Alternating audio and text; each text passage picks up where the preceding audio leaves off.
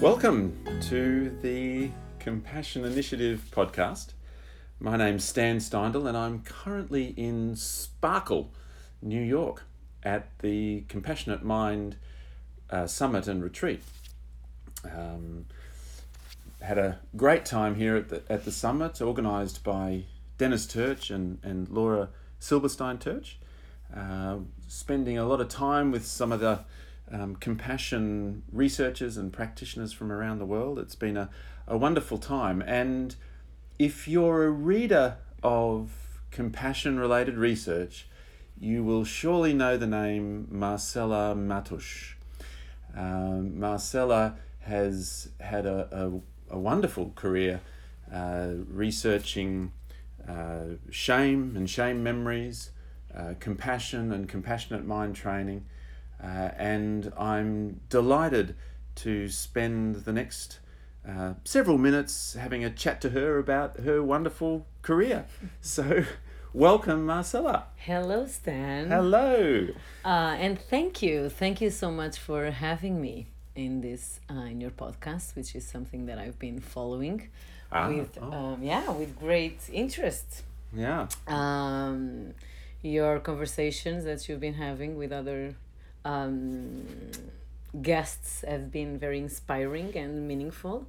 So I'm delighted to be here as well. Delighted to have you. Thank, you so much. Thank you very much. So, I just thought we might just have a, a, a just a general chat about you and your career and and perhaps some of the the highlights for you and and maybe to any at the end there any any sort of suggestions or, or recommendations that you might even have clinically or, or in, in the world Mm. of of um, compassion and compassion focused therapy. But I thought it'd be really interesting to hear. I, I don't know much about really where it all began for you. So Yeah. I, I suppose I'm I'm really interested to hear first of all, how did you get into psychology, but also some of the really early kind of shame and shame memories Mhm. work and and and perhaps eventually moving into compassion. Can you tell us that story?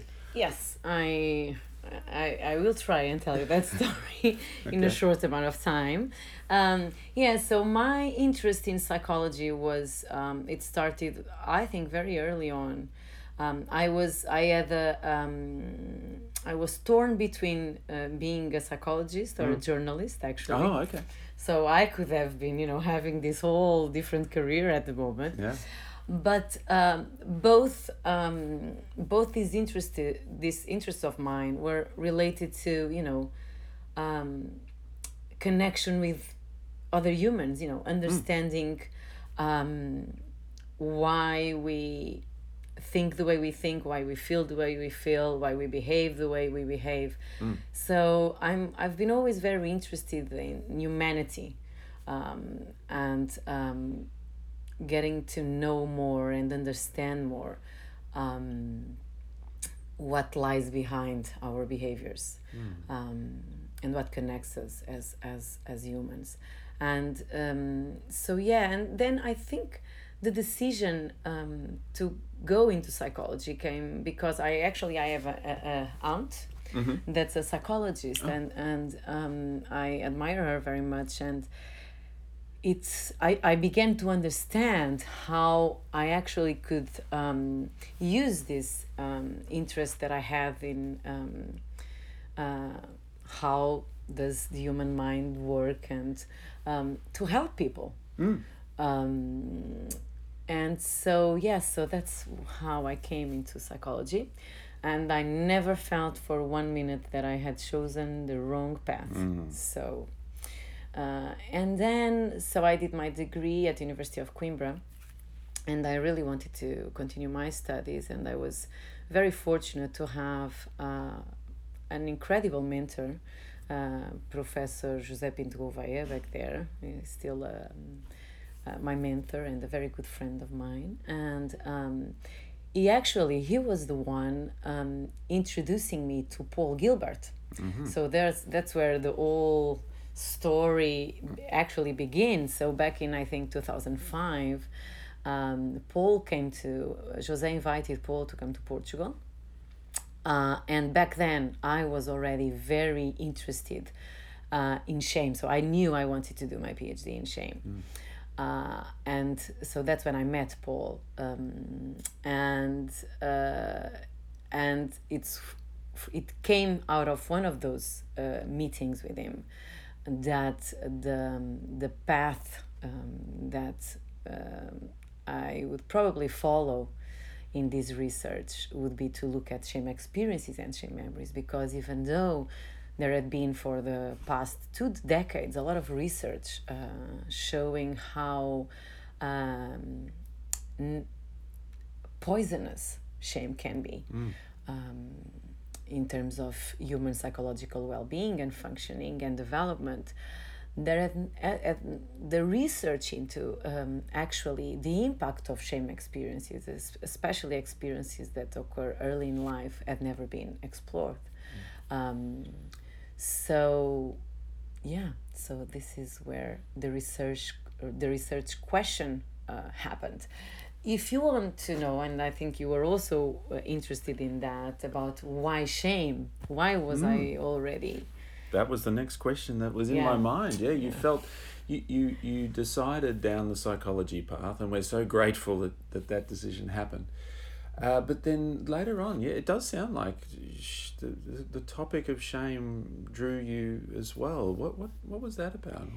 yeah if you don't mind so- sharing a bit no about that. i don't no no not at all so uh, i've so throughout all my life i've been dealing i dealt throughout all my life with a, a physical condition called hyperhidrosis which Hmm. means that i it's i sweat from the palms of my uh, hands and feet Hmm.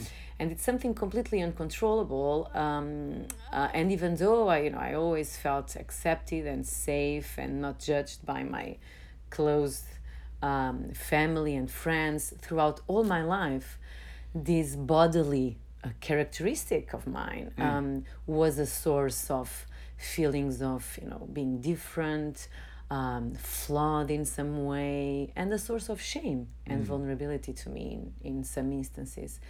Um, so I think that's when when I read Paul's book, um, way before I met him.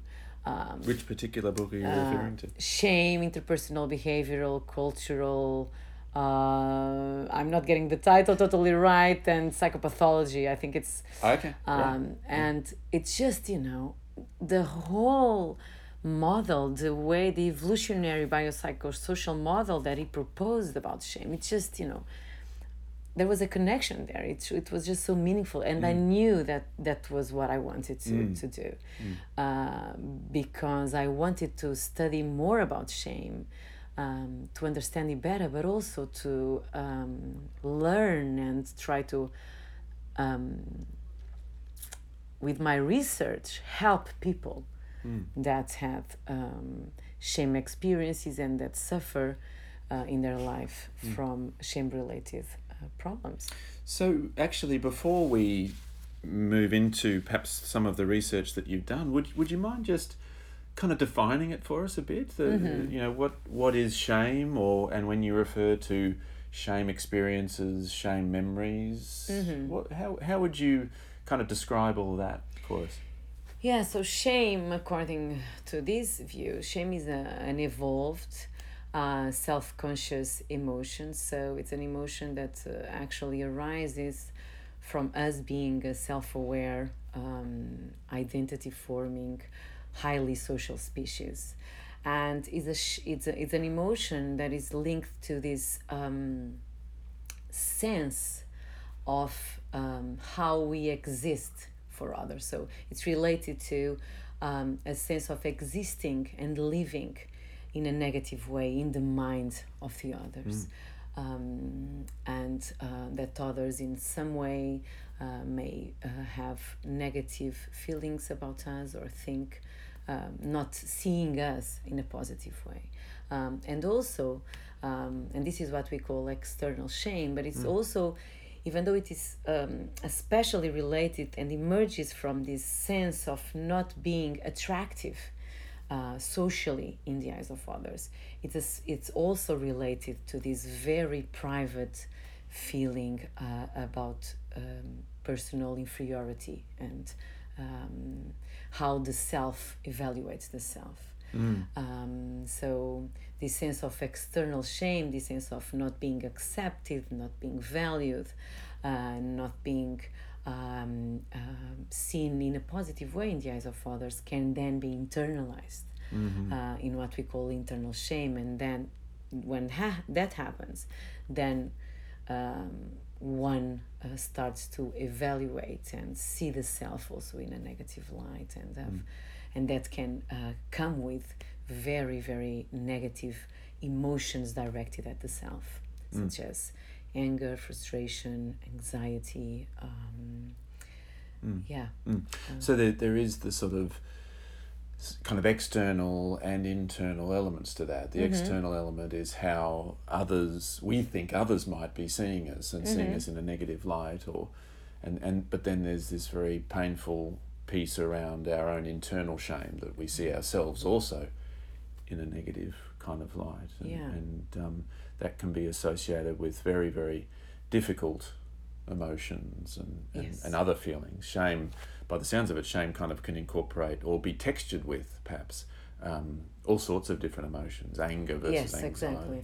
That's one of the interesting things about shame, and one of the things that came out of our research is that shame is not this pure um, emotion, you know, that when it arises, it's just shame. No, shame, when it arises in us, it usually, um, most times, it, it, it comes infused with many other emotions, uh, with sadness, with anxiety, with sometimes even uh, guilt, with fr- with frustration, with envy. It comes. There's this mixture of uh, emotions that can come up with shame, and it's one of the reasons why also for some people uh, it's difficult to um, notice that what's the what they are feeling is actually shame. I see yeah Um, they notice these other more prominent or, or um, observable emotions but behind that is driving Yeah. is that the shame is the driver Yes, exactly. Hmm.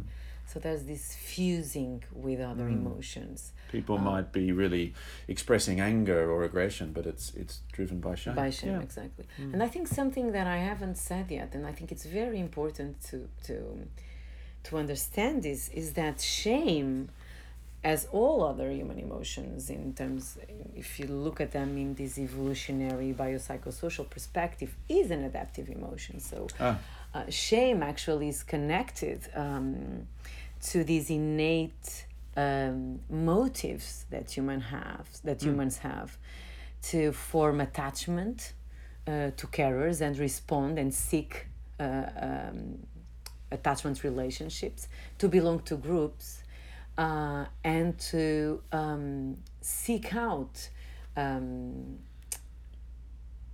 or fight for a social status and a social position. Mm. And it doesn't mean that you have to be in a higher or a dominant.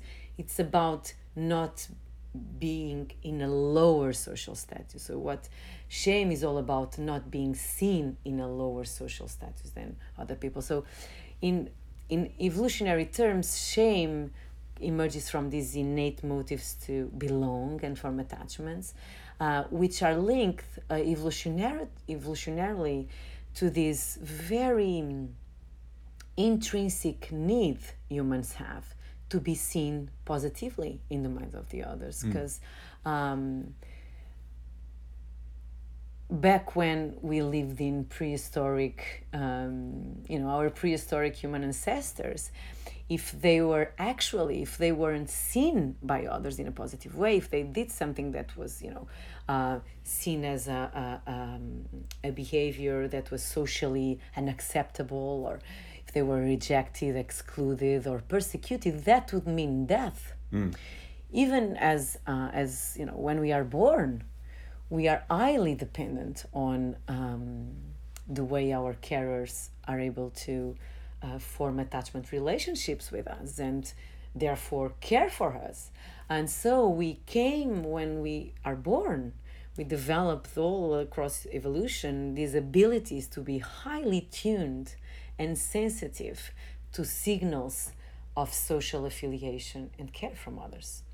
So that's why we're so sensitive, so sensitive for, for to facial expressions, to voice tones since the moment we are born, because those signals mean whether we are safe or threatened, uh, whether we might or not survive uh, in evolutionary terms and socially. So even though um, nowadays uh, uh, a threat of exclusion doesn't mean necessarily most times death um,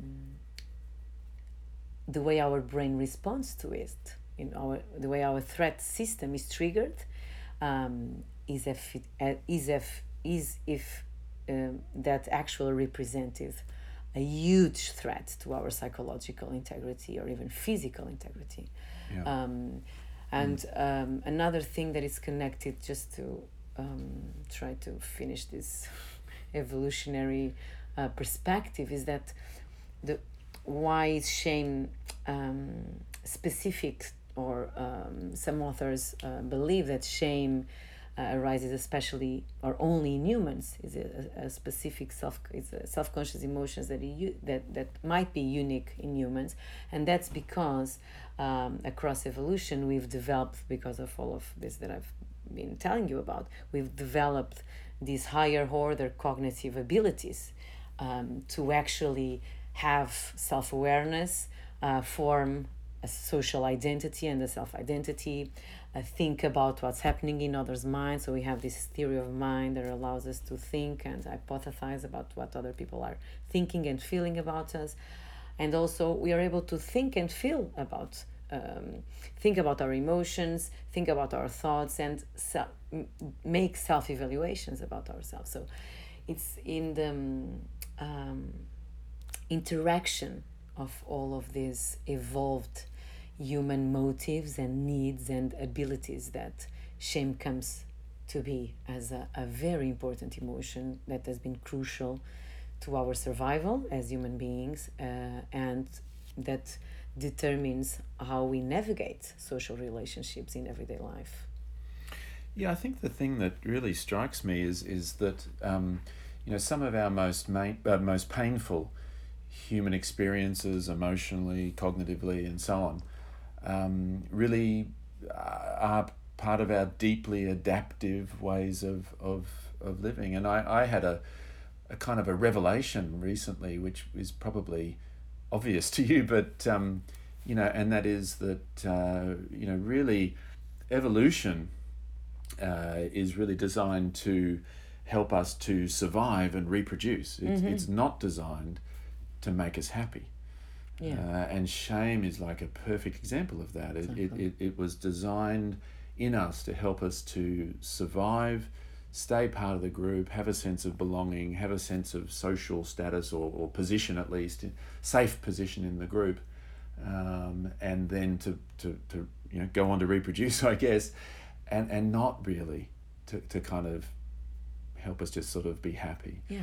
Um, so that's really fascinating. You're completely, that's, you just stated it perfectly. Yeah, exactly. It's that. Because if you're not valued in the eyes of others, then you, you won't be chosen.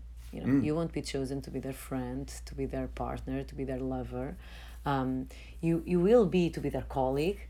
Um, so that is, that represents a, a huge threat um, to our um, social identity and to our own self identity and and so even though it has this amazing evolutionary adaptive value it comes with a lot of um, suffering A lot of suffering.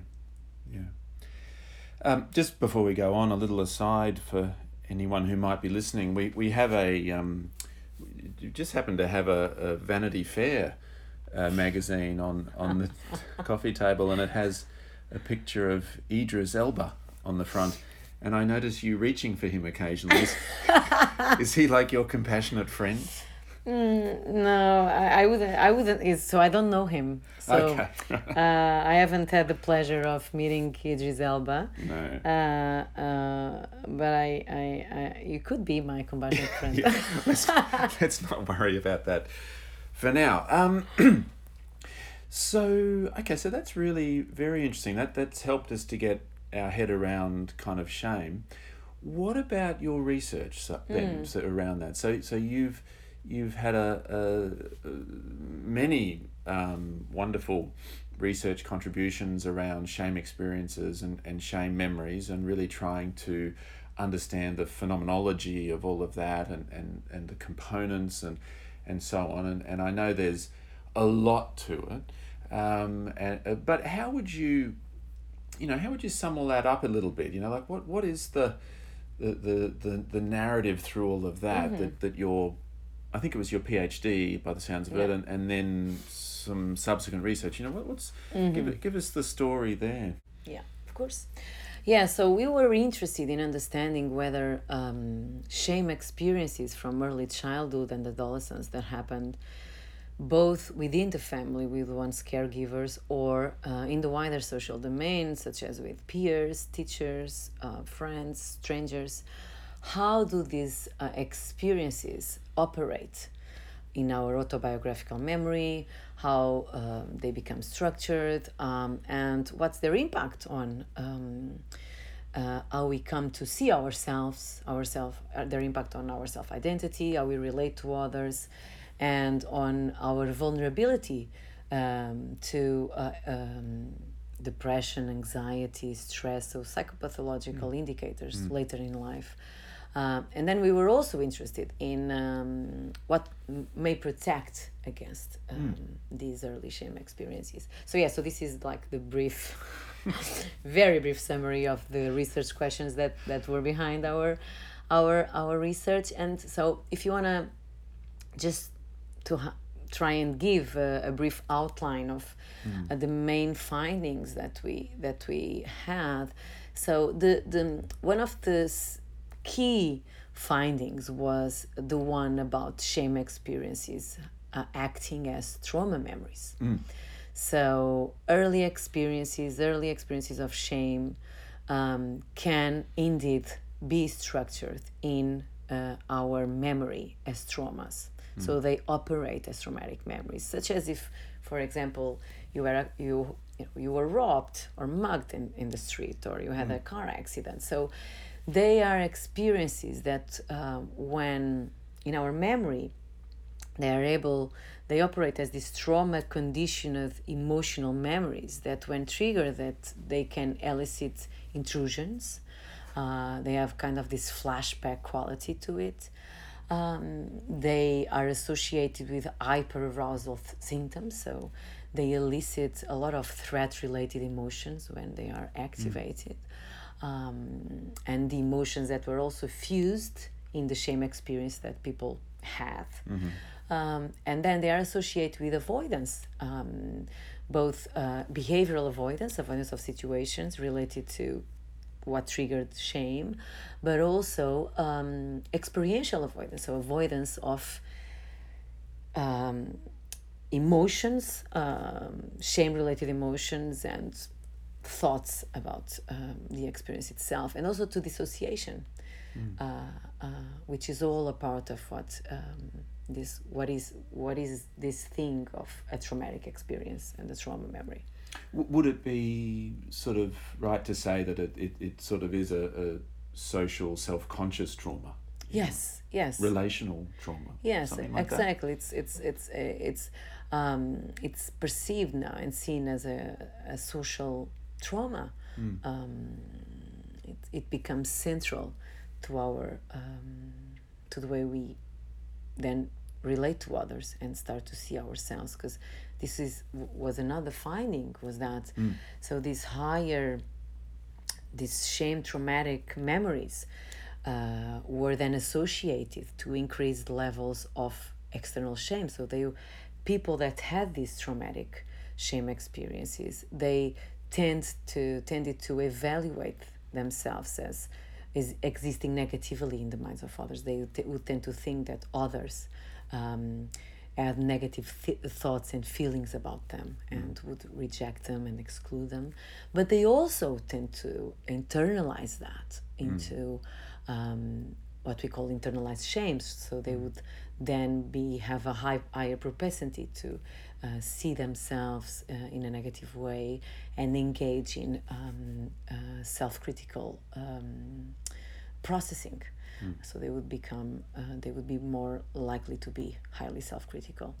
So the, there's you're describing is that the two bits then? The first bit is those traumatic qualities or, or some of the clusters of Mm-hmm. of trauma symptoms, uh, and then the second is that it becomes central to, Yeah. Mm-hmm. to how one sees themselves. Is that Yes. So the one bit is these traumatic qualities, then um, how it then becomes linked to how you currently uh, see Ah, yourself yes. and see others, and then the other bit is that actually it's it these traumatic qualities of the shame memories are um, they they increase and they magnify um, uh, one's vulnerability to um, experience symptoms of depression and anxiety right? um, and also uh, paranoia. And the other bit to this, which I think was uh, a little bit of what you were um, uh, explaining, um, is the the centrality of these memories to our identity. So these shame trauma memories. Then the other big, uh, you know, the other key finding was that they actually they become central to our self identity. To they become seen by people as these central turning points in one's life narrative um, to the way they see themselves, the way they see others, the way they um, look at past experiences, and also the way they um, start to have expectations about what can happen in the future. So they become this central to self identity and one's life narrative. Um, And, and I think, I mean, the thing is that we can all kind of relate to that, really, can't we? I mean, as you're speaking, I'm recalling quite vividly little incidents from, you know, age eight or 10 or uh, where you, the, the, the, the memory comes to mind. And yes, you, you sort of kind of grimace in the face or something because you can recall that that feeling that, that comes along with that and and it's in, in some little way I mean that's you know age seven is like 40 years ago for me and yet it's still there and, Yeah. and, and I can recall it and feel it really and, and even just little ones. Like I remember being um, this is the one that's popped to mind here. I'm not sure why I'm revealing it but anyway um, you know I can remember being in, at a scouts theatre night. You know, I was a, I was a cub and and at, in a scout den and I th- they were the theatre was on and I was on the lights and my single job was to switch the lights back on when when the play was done. And I stood my post but I really had to go to the bathroom. But I stood my post like a sentry uh, and um, you know desperately holding on. And then eventually the play finished and I switched the lights on and whoosh out it all came. Mm. And I just remember you know the shame of that. I mean I my my parents actually handled it very well. Like you said you know like a, you were mentioning with with your your hands and stuff. You know my parents handled it very well. We went home. We didn't live that far away. I got changed. We came back you know blah blah blah. Mm-hmm. But yet still that Yeah. feeling lingers. And it's just a it's just a little moderate sort of example but um we all have those don't we Yeah. it's it's really universal Yeah, those that's- experiences That's that's yeah, that's the one of the most interesting things about uh, um, you know those eight years of my life that, that I dedicated to looking into this. I interviewed a lot of hundreds, literally hundreds of people. Um, and the interesting thing is that not only these experiences are ubiquitous in our lives, so they happen to everyone, they are universal, they happen to everyone. Um, and even though they can be different, so there are, you can either have, you know, like you very intense traumatic shame experiences and um, that's of course very you know obvious that uh, that's a shame experience Yes. that can be but what was very very interesting to us was finding that you don't need to have what people people usually associate with a traumatic shame experience, uh, such as abuse, you know, being Mm. emotionally, physically, or sexually abused, to have a shame experience. No, shame experiences um, are usually um, common experiences. You know, experiences that we have in our everyday lives. You know, being not chosen to play soccer. You know, uh, being not invited to a party. Uh, not, for example, being negatively compared to others, for example, by a teacher, you know, in a in a classroom in front of everyone, or having a parent that simply, even though you are an A student, you know, doing you know everything right at school, you never really get their approval.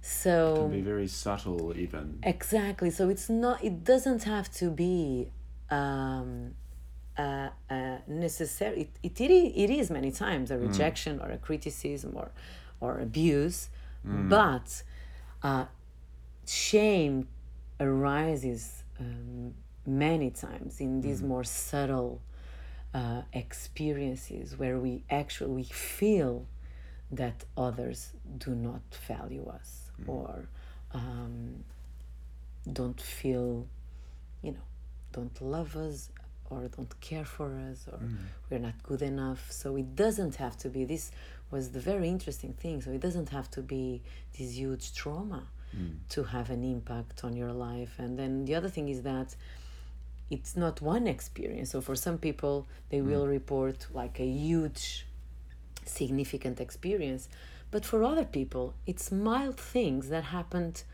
every day Many times. Yeah. many times or even a mixture of experiences you know that Mm. happened um, when they were little Mm. all with the same theme Mm-hmm. of for example you know uh, being inferior or Mm. not good enough you know and they felt that from their parents and from their teachers and from the so it's really it's it's very interesting Mm. uh, because uh, it's not straightforward Mm. and this just shows how complex um, our mind is in how in the way it integrates these experiences in Mm. our sense of social and self-identity i think Yes, and, and in some ways that will become something of, of a pathway of, what to do about it, though, which I'll, I'll ask you about in a sec. That, that this idea that actually it is a part of what it is to be human, and, and so therefore that common humanity element perhaps can somehow sneak into to what we do about it. But I just wanted to ask you, just in terms of you know your body of work and, and your PhD, and this is a bit of putting you a bit on the spot. I didn't didn't preempt this for you before we started talking, but like what what would you say w- would be a, a sort of a you know a, a great paper for people to look at to start? You hmm. know, if, if they were wanting to explore your work, so this, I, I mm-hmm. am putting you on the spot about your work, and I know you are a very humble person. But if, if you were to suggest, you know, one of your papers or something like that, what, what would you say is a good place to start for hmm. people to dive in? well that's uh, just one paper well, Yes, I think like I would um, because it's uh, the one that um, you know just led the way. Mm. Um, I would say my first paper, the Okay. paper "Shame uh, as Traumatic Memories." right, yeah. Uh, Is that the title? Shame as Traumatic Memories? Yes. Yep.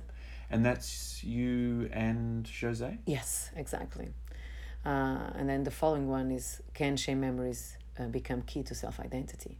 Okay, so that's those, those two components. yeah so and because everything then um, just uh, evolved from there um, another thing that I, that I think it's very important to say is that the fact that we all have these experiences and they are you know uh, they can have these very nefast deleterious effects in our uh, well-being and um, you know that doesn't mean that we all suffer uh, from them.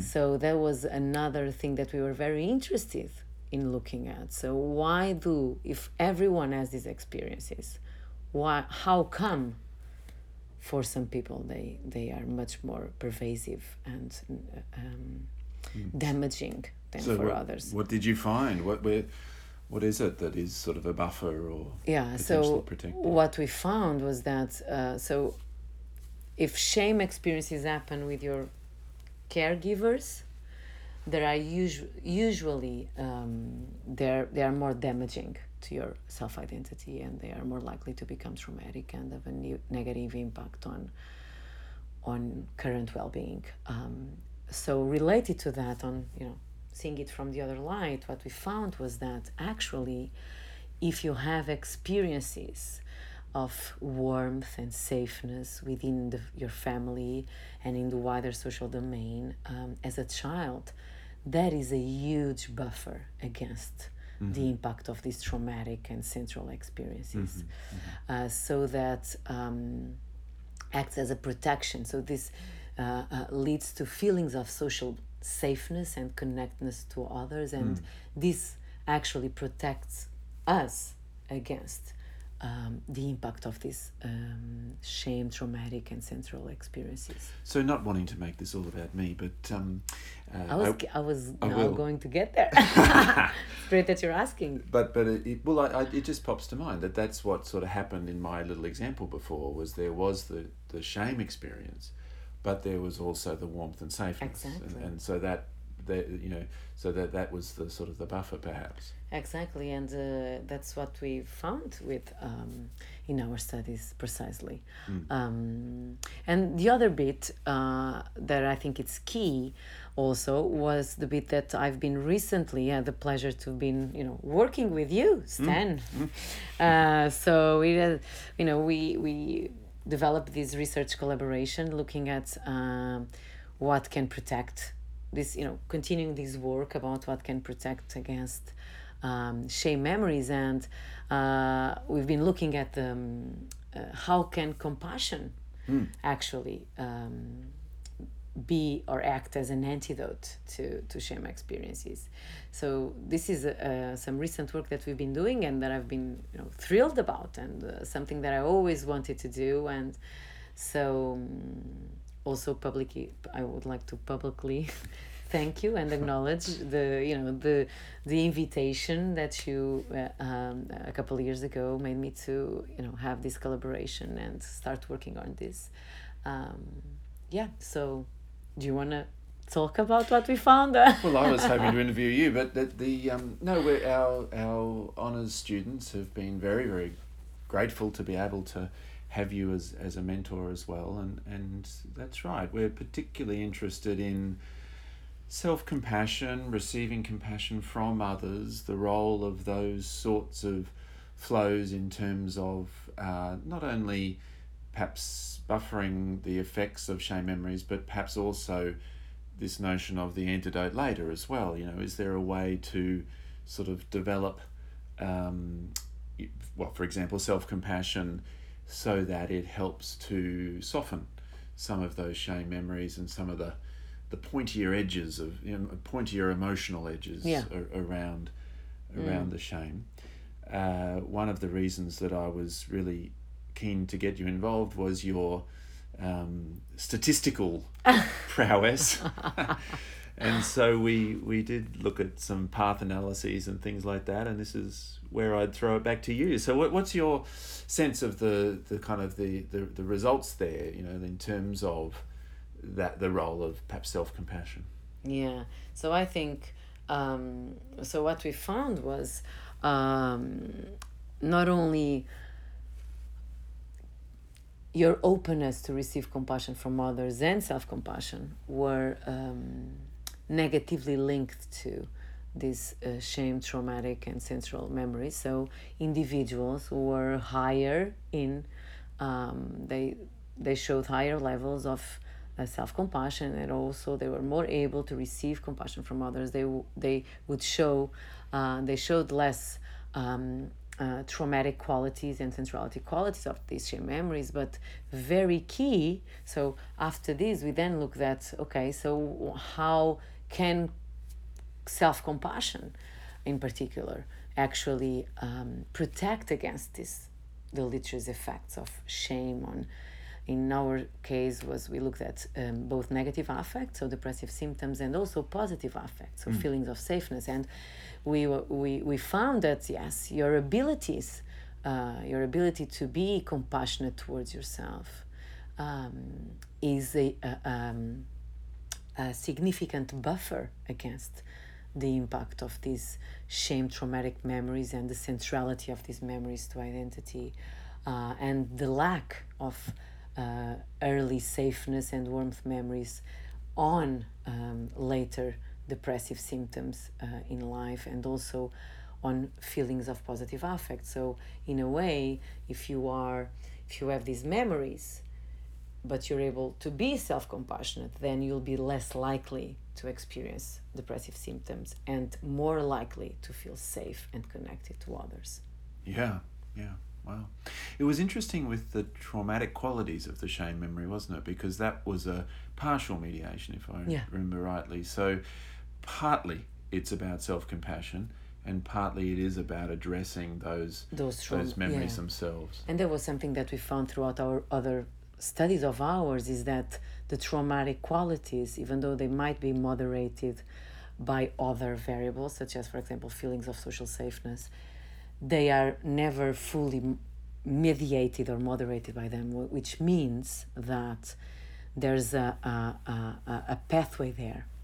Um, and that might have to do with the, the traumatic qualities itself that needs to be addressed. So, and um, yeah, that's that's a very important point that you're making there.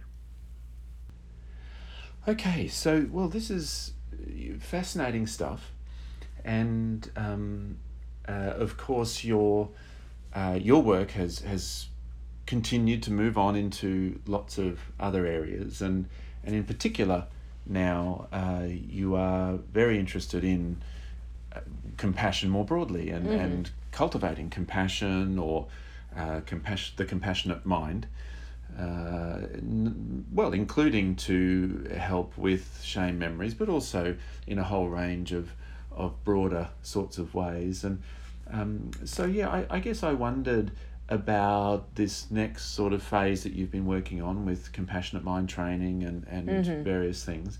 And whether you can link that a little bit to some of the implications then for mm-hmm. people, especially clinically. I mean, as a as a clinician myself, I'm very interested to kind of follow all of that those developments and, and see what it means for um, you know therapy. So yeah, mm-hmm. what what where have things been going for you mm. more recently?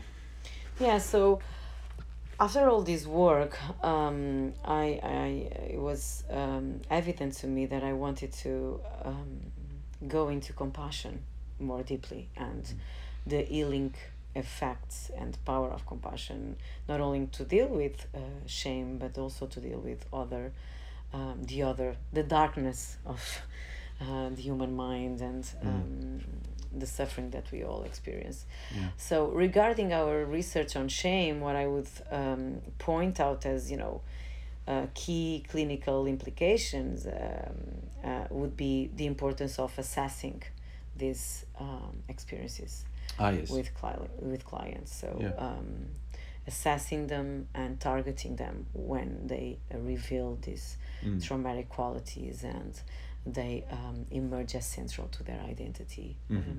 um, and to their life. It's interesting you say that because even now, you know, at, uh, training programs in clinical psych, for example, don't spend heaps of Mm. time Mm. on shame or shame memories, and yet, like you say, it's essential to at least assess it and work with it. Actually, Yes. Yeah. And it's a it's a transdiagnostic emotion, so it's, Yeah. a, is is an emotion. It's a, a, an emotional experience that it's it's prominent throughout, uh, you know, regardless of presentation. the pre- the clinical Mm. presentation. Yeah, so and uh, uh, also so not only um, assess and target these memories directly when they reveal these traumatic qualities, but how actually compassion and in particular compassion focused therapy and um, compassion mind training um, might be and im- seem to be the the the, um, the therapeutic approach that can directly uh, work with this um, cultivation of our compassionate self, our compassionate motivation, and compassionate mind um, that can then um, buffer against the negative impact of these shame experiences Mm. and cultivate. Um, so, not only help people regulate their threat system activation and their threat um, emotions related to this experience, but also uh, the importance of cultivating um, through uh, compassion based practices uh, our affiliative system, which is Mm. um, something that we also found. So it's not only about the threat, it's also how these experiences actually act as a block to Mm. the development of our soothing uh, safeness system. So, and compassion um, and compassion mind training and practices allow not only for the development of this um, uh, positive, um, this social soothing affiliative system, but also uh, the, the, the cultivation of the compassionate self might um, provide people with, uh, with the skills, the competencies,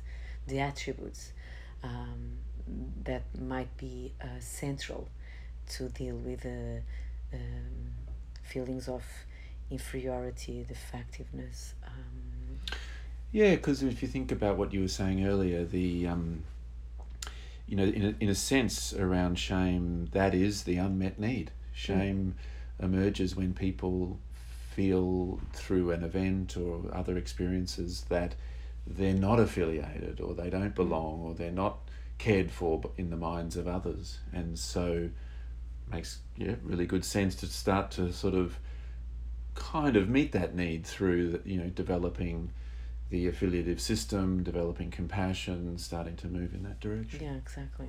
Yeah. Yeah, that's exactly it, done.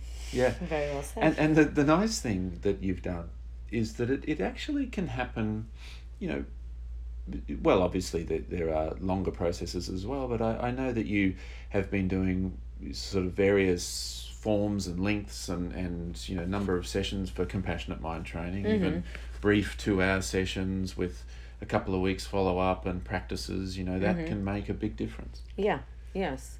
So we've been working on so our recent research has focused on the the impact of these core components of compassion mind training um, on psychological well-being um, and also physiological well-being. And we've we found that in a, a brief two-week uh, intervention where we had a, a group face-to-face psychoeducation session and then participants were asked to practice and try to embody their compassionate self um, in their everyday life, uh, their everyday lives, and practice these core um, compassion mind training exercises.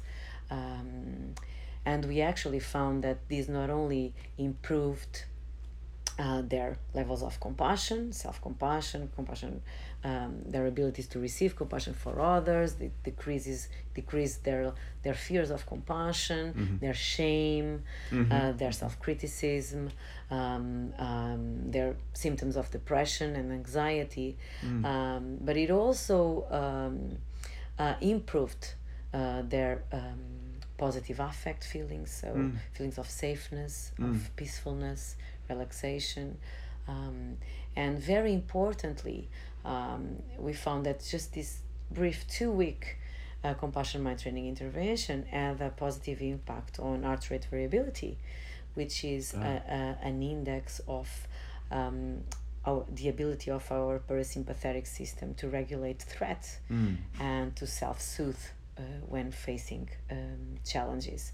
Um, so, um, so yeah, so it the the findings uh, of the latest literature point to this um, very powerful effect of compassion focused therapy and compassion mind training um, in uh, protecting against uh, uh, um, shame, self criticism, and a several a, a whole range of um, psychopathology related emotional problems. Mm. The thing I really loved about that study of yours was the, the you picked up on the notion of embodiment Yeah. as well, and, and the way that I can't quite remember how you measured it. I'm sorry, but um, you you got people to kind of uh, self monitor the um, the helpfulness. I think it was, or the the the, the way they were able to.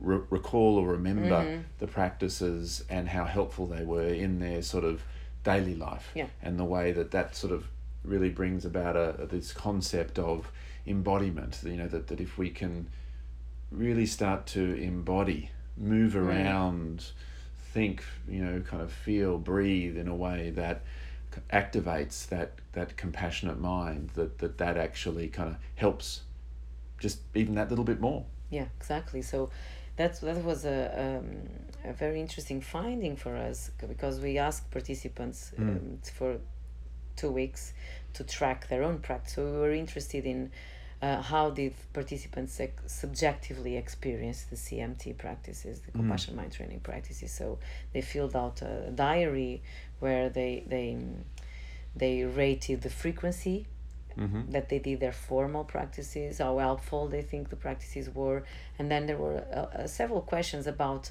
how they were able to act and feel as their compassionate self. So to embody Mhm, compassionate self, how soothing that was, what the impact that that had, how easy that was. Several questions about that, and it was very surprising and um, to us, uh, in a way, because uh, actually practice frequency, like formal practice, was only related with how easy it was for people to embody their compassionate self in everyday lives. What was key for change, uh, for developing the compassionate self, was actual people's ability to, in their everyday life, step into the shoes of their compassionate self yeah and activate that compassionate mind and act and feel as their compassionate self. mm. Uh, so that's that's a, a that's a key um, uh, aspect to it all to Mm.